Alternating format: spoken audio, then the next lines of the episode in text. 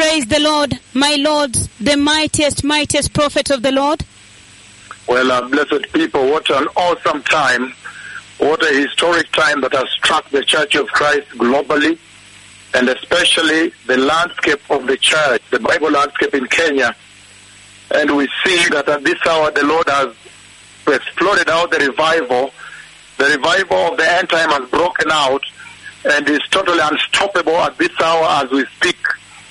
And so the reason I come to you, blessed people, at this hour is to receive this very blessed bishop, senior bishop and overseer that has crossed over a very, very tremendous situation in his life when he said and testified and said he has seen light.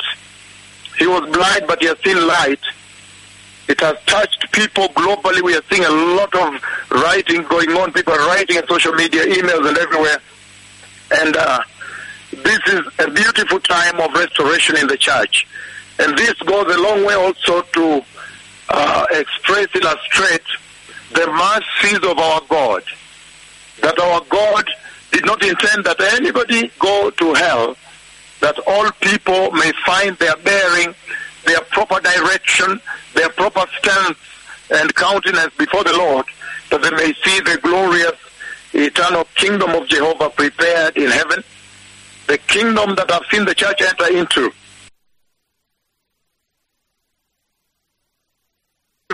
Senior Bishop Emmanuel Ken Otieno, to the glorious ministry of repentance and holiness, the ministry of the Holy Spirit. And I receive you in the mighty name of Jesus. And I would like to declare here that you're going to come in and you're going to work with us. The Lord is going to mold you. He is going to give you the doctrine of repentance and holiness, the doctrine of zero tolerance to sin. And as you have heard, you must have heard the mission and the vision of this visitation of the Lord going on the earth is that the Messiah is coming. The vision is that the Messiah is coming. And the Lord, He has spoken with me about the coming of the Messiah. This is the voice, the only voice that the Lord is using now on the earth to announce the coming of the Messiah. And the mission, therefore, is that the church has fallen. The church is in apostasy. And this was prophesied in the Bible. This is not new. Everybody expected that an hour would come when the Lord would call the church back home, the church back to righteousness, back to the ways of the Lord, back to holiness, without which nobody will see the Lord. And that's why, as I welcome you here today, I would like to state here very clearly that we're going to receive in the same rank. We're going to receive in the same rank as bishop, as a senior bishop in this ministry, and then you are going to oversee. You are going to be an overseer of a battery of churches within the jurisdiction that will be assigned you by the National Council and College of Bishops that govern the affairs of all the different altars and different presiding bishops in this land. Now, the Bible says, I'm reading for you this scripture deliberately. The Bible says, even as I saw you come in the night, I want to make you understand that I saw all this in the night. The Lord was showing me how you are coming. It was bad. I have so much detail about the place where you are coming from and how you came from that place. The detail I will not share on radio here live, but when I get a chance to meet you, then I'll be able to give you the finer details of the miry place that was slippery and all that detail. And the merriness is coming from what I cannot share here. Before you came out, and eventually you came, and I saw the Lord present the two prophets receiving you. The book of Isaiah chapter 54, it says the following. In King James it says, "Sing, O barren, thou that didst not bear, break forth into singing, and cry aloud, thou that didst not travail with child. For more are the children of the desolate than the children of the married wife, saith the Lord of hosts." And he says to you, Senior Bishop Emmanuel Ken Otieno, verse 2, "And light the place of thy tent, and let them stretch forth the curtains of thine habitations. Spare not, lengthen thy cords, and strengthen thy stakes. For thou shalt break forth on the right hand, and on the left, and thy seed shall inherit the Gentiles, and make the desolate cities to be inhabited. And then it says that you fear not, for thou shalt not be ashamed, neither be thou confounded, for thou shalt not be put to shame, for thou shalt forget the shame of thy youth, and shalt not remember the reproach of thy widowhood any longer. And this is the NIV, the theme of barren woman, you who never bore a child, burst into song, shout for joy, you who never in labor. You who were never in labor, because more are the children of the desolate woman than of her who has a husband, saith the Lord Almighty. He says, verse 2, and light the place of your tent, the message unto you. Stretch your tent curtains wide, do not hold back. Lengthen your cord, strengthen your stakes. For you will spread out to the right and to the left. Your descendants will dispose. They will dispose the nations. They will possess the nations. There it says Gentiles, dear nations, and settle in their desolate cities. Verse 4 it says, do not be afraid. In other words, fear not. For you will not suffer shame. Do not fear disgrace. You will not be humiliated. You will forget the shame of your youth, and remember no more the reproach of your widowhood. And in the book of First Chronicles chapter 4, blessed people, I'm reading all this to this very precious bishop that has crossed over today, 62 churches under his belt, and decided to cross over on this day. He says the following, blessed people. He says, the book of First Chronicles chapter 4. I'm reading for you, blessed senior bishop Emmanuel Ken Otieno. The book of First Chronicles. He says the following.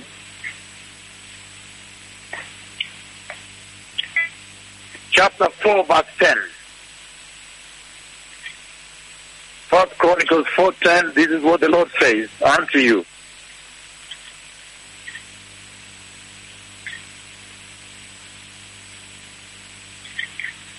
Again, 1 Chronicles chapter 4, verse 10. And he says,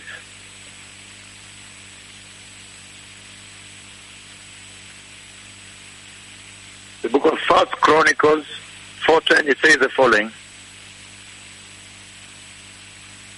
Jabez cried out unto the Lord, the God of Israel, the Lord of hosts. Oh, that you would bless me and enlarge my territory, and let your hand be with me, and keep me from harm, so that I will be free from pain. And God granted his request. And then when you read on, blessed people, the book of Isaiah chapter 6, as he commissions Isaiah, and then Isaiah cries out because of the nature of the commissioning. He cries out, say, O Lord, the great God of Israel, for how long, my Lord, that they will be in this state hearing, their hearts never perceiving. Isaiah cried out, "For how long, O Lord?" And then he says, like when a tree, the stump of a tree, the tamarind tree, when the stump of the tree appears to be down and then begins to sprout. So this is the beautiful revival that the Lord has brought to the church, that everybody has an opportunity at this hour to flourish again, to sprout again, to pursue righteousness, and that your road may sprout again like Aaron's parted road. That revival, the revival of the glorious kingdom of God may come to you again. When all hope seems to have been lost, then all of a sudden the Lord remembers the desolate. And so there is big hope today.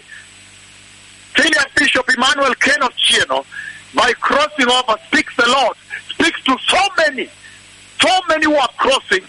Today the senior archbishop wanted to come on air to celebrate the big church that crossed over into Asmara. The big church, when they all gathered and they called the bishop David and said, "Please, we are gathered here, come shepherd us, come show us the way." And there was a big celebration here at the head offices just a day before yesterday, on Wednesday. There was a big delegation that came here, including the county government, the senior leaders, senior doctors, surgeons.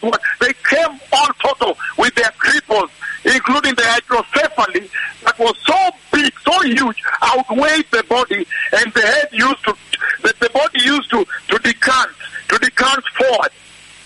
Could never walk, could never sit well, used to collapse, could not balance, even sitting. But now she came walking here. There was a big celebration when they walked in here with cripples walking, the blind, and then the huge hydrocephalus head has now reduced to normal size. It's a wonder.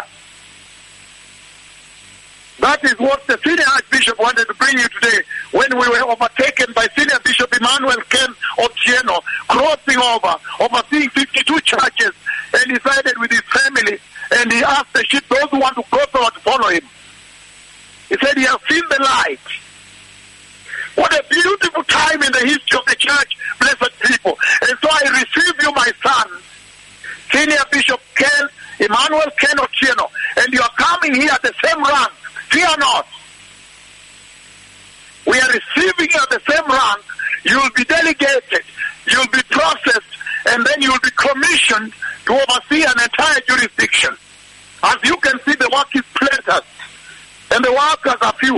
And the Lord of the harvest is now bringing the workers.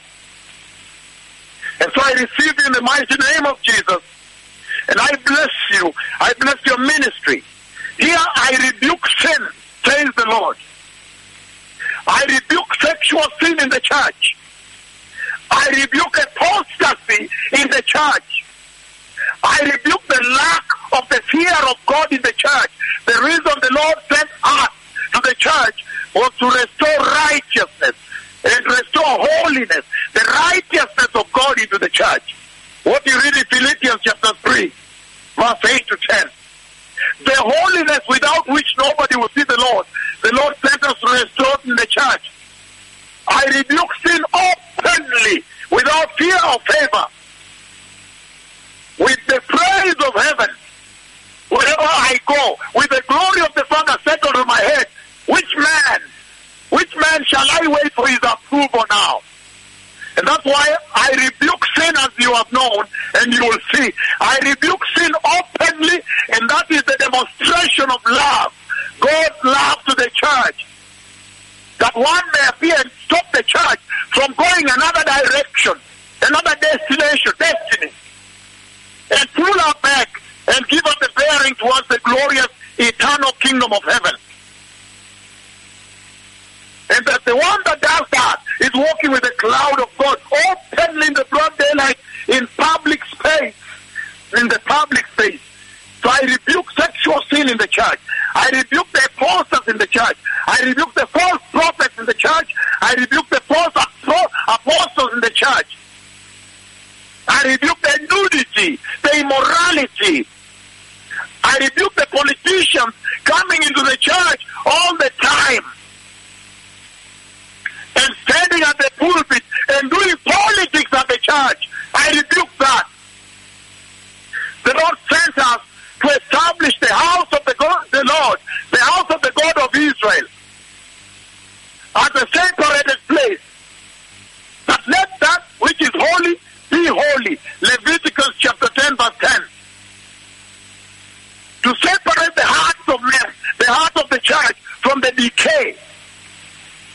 And so you have come to the right place. You have entered the house of the Lord, where the cloud of God is tabernacled.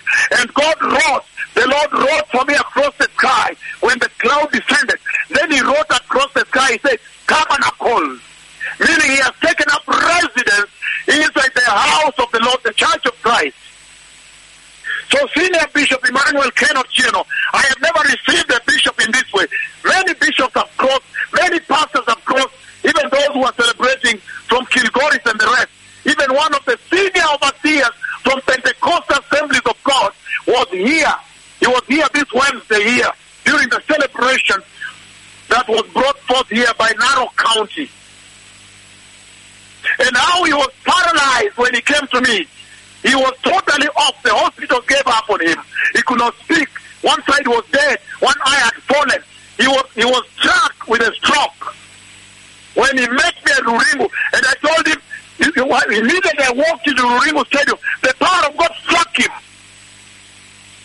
He was a senior overseer in the Pentecostal Assemblies of God, PAG. He was here yesterday, before yesterday, celebrating the healing of God. And I said, you'll speak. Now he's speaking. The Lord has restored him completely. He's serving here now in the church in Narok. So many have crossed, very senior overseers, senior bishops, but I've never received them the way I have received Senior Bishop Emmanuel Ken Otieno, live on radio. So may the Lord bless you. May the Lord bless your ministry. Here we are preparing a glorious church, a holy church, a righteous church for the glorious coming of the Messiah. There's no other mission. The provision of the Lord is along the way. The faithfulness of God is abound here. We don't preach money here. We preach righteousness, repentance, zero tolerance to sin. And there is a huge revival in the universities also, by extension. So the Lord will set your tent according to Isaiah chapter 54 that I read.